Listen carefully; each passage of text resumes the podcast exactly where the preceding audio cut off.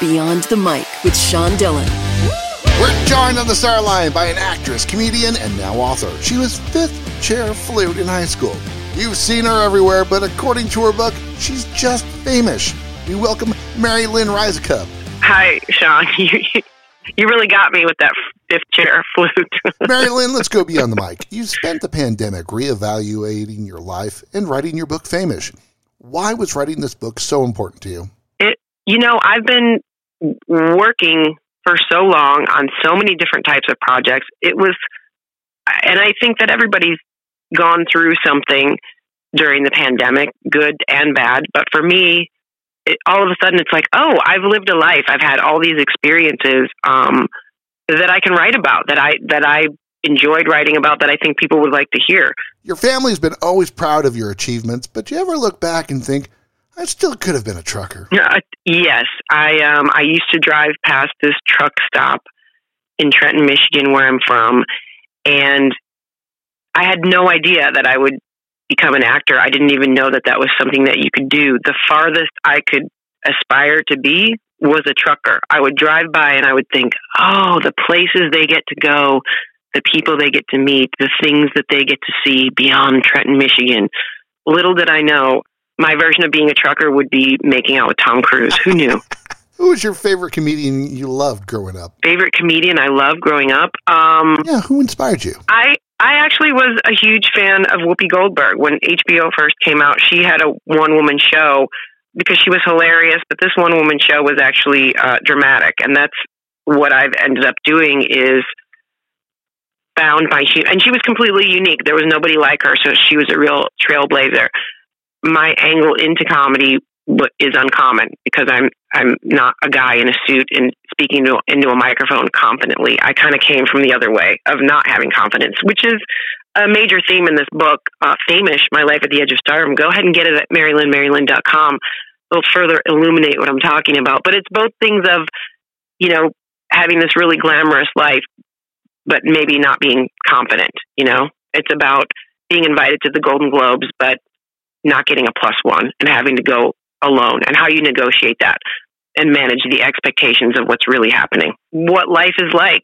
So it was an amazing experience and I did make the most of it. You know, maybe I got drunk and walked down and um, had an outburst to Sheryl Crow and bonded with Puff Daddy. Maybe that's what I did at the Golden Globes, which is more exciting than the awards show anyway. You're invited, but you're not in camera view. We're going to put you in the corner. Yes. Did I did I go did I get all dressed up fancy and and and feel like Cinderella only to realize that I was sitting at a table alone? That's not cool. Okay, that's not, I'm going to be honest with you, that's not a fun moment.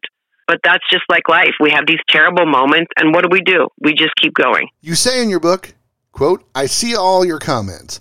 I'm in that sweet spot of fame where sometimes people are literally shaking when they meet me, and other times they're heckling me at a stand up show, unquote. How do you balance fame and yet enjoy the anonymity you sometimes want? Yeah, I have the best of both worlds. Um, and that does happen to me at most of my comedy shows. People will buy tickets not knowing who I am or who they're what they're going to see. Meanwhile, in the front row, there'll be somebody holding a DVD of 24 who's uh, shaking and, and just wants their picture with Chloe. So both both things, you know, I'll negotiate that live in the room and we'll have a laugh about all of it. Mary Lynn Rajskub, author of Famous, joins us beyond the mic, and it's time for a Rocky Nate. Eight random questions. Answer with the first thing that comes to your mind. There is no Jack Bauer questions and no pressure. Ooh. You love helping shelter animals like your dog Leo. What makes the love of an animal so special for you? Unconditional love. They don't ask anything from us. You know, dogs are the best. Where's the best place you've ever done a stand up set? Best place I've ever done a stand up set.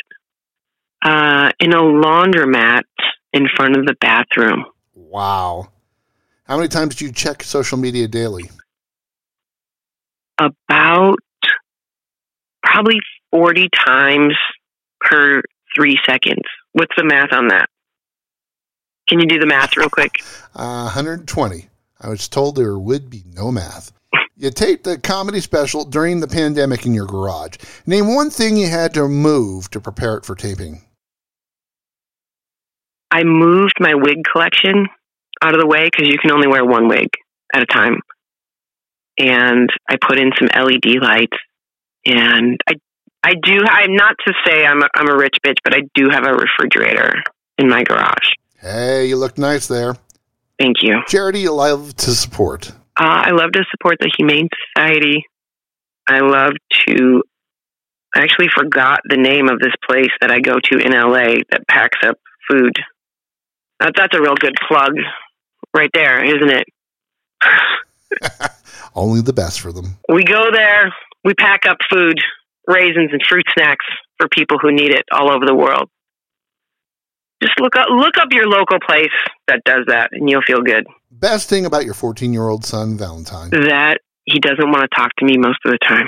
What's the movie that you'll watch no matter where it is when you turn it on? I'm embarrassed to say the Christmas story. Really? Yeah. Favorite TV show that didn't get the credit you thought it should? I love me some Marvelous Mrs. Maisel.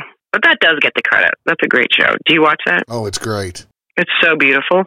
What's the one thing you left out of the book that you think maybe you should put in now? Um, well, I was in a show called It's Always Sunny in Philadelphia where I gave Danny DeVito a hand job under a table.